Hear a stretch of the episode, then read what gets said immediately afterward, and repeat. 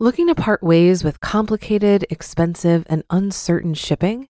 Then give your business the edge it needs with USPS Ground Advantage shipping from the United States Postal Service. Keep everything simple with clear, upfront pricing and no unexpected surcharges. Keep things affordable with some of the lowest prices out there. And keep it all reliable with on time ground shipments. It's time to turn shipping to your advantage. Learn how at usps.com/advantage. USPS Ground Advantage: simple, affordable, reliable. This is Optimal Finance Daily, episode 693. You are not your money by Kristin Wong of thewildwong.com. And I am Dan, your host. I am here every weekday reading to you from some of the best personal finance blogs on the planet.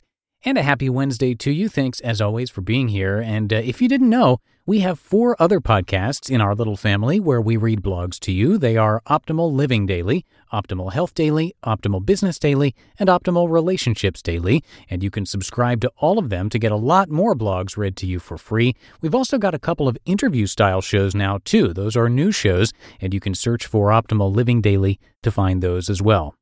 For now, let's get to today's post as we optimize your life. You Are Not Your Money by Kristin Wong of thewildwong.com. A few years ago, I lost a job and found myself stress shopping in the middle of the afternoon in the handbag section at Marshall's. Next to me, a woman pulled out a name brand bag with a security tag on it. I couldn't help but notice her tailored top, her pencil skirt, her Louboutins. Hair so shiny she could have been in a Pantene commercial. I shifted in my flip flops and t shirt and wondered where my life was going. Yeah, I get that, a friend said when I told her how I felt jobless, aimless, worthless. You know, sometimes I feel less valuable because literally everyone I know makes more money than I do, she said. It's so easy to derive your self worth from what you do for a living. The better paying, more prestigious job you have, the more valuable you are as a person. When you say it out loud, it sounds ridiculous and wrong, but it's easy to forget that when you lose a job or you're drowning in debt. Money and mental health. People like to tell you money is just math. It's just numbers. It's a tool, a thing. There's nothing more to it than that. This isn't wrong exactly, it's just an easy thing to say when you're not deciding whether you should sell your car to pay for rent this month. Money makes the world go round, and if you have it, you have the ability to do that. When you don't, you feel utterly powerless. Sure, money is just a tool, but as financial therapist Amanda Clayman once put it, money also has symbolic properties. Money can measure your success, hard work, and a keen ability to negotiate. It can also measure the degree of luck and privilege you've experienced in your life. Clayman writes From our early associations with it as children to the legacy we want to leave when we're gone, money is interwoven with the deepest, most meaningful experiences of our lives. If you lack money or you're in debt, then money might symbolize struggle, vulnerability, and fear to you. We shouldn't be so quick to dismiss the symbolism of money. It can have profound consequences. People who commit suicide are eight times more likely to be in debt, for instance. In a study titled How Am I Doing?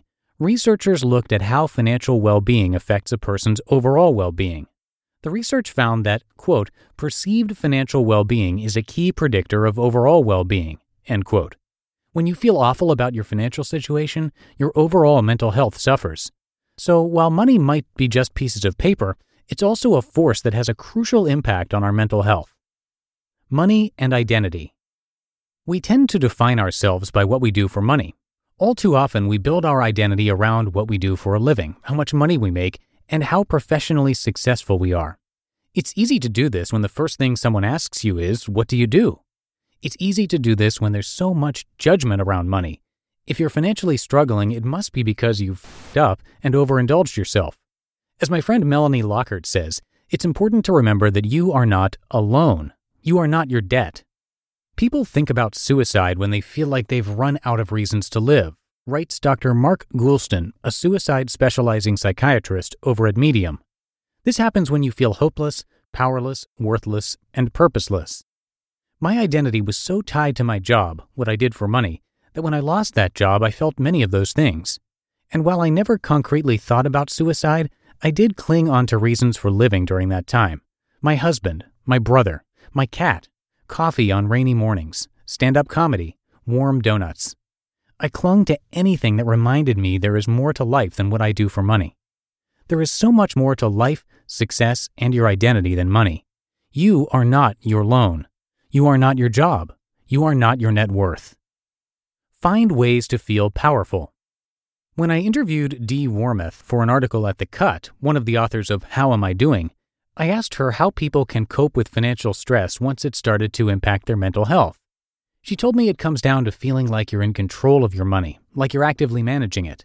Again, easier said than done, but small moves can make a surprisingly big difference.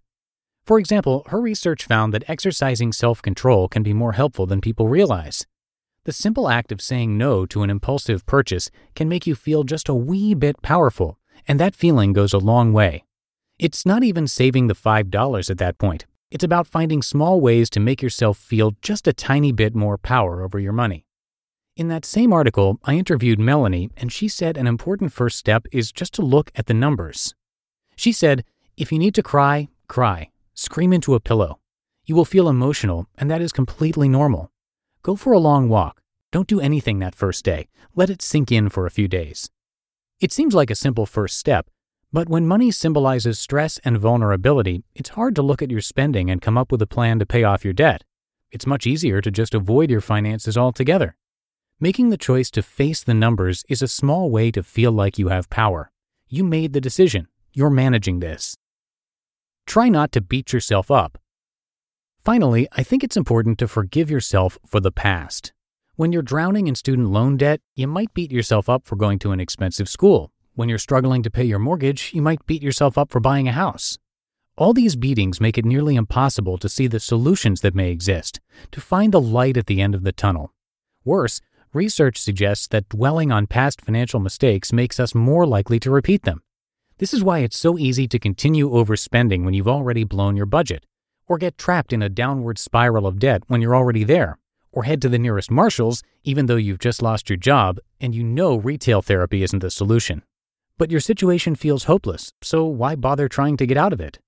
This is another reason it's crucial to forgive yourself and stop repeating the story that you are worthless. Finally, if you're not sure where to turn, I've included some resources that might be able to help you feel unstuck. Sometimes your mental health needs a little guidance, and that's okay.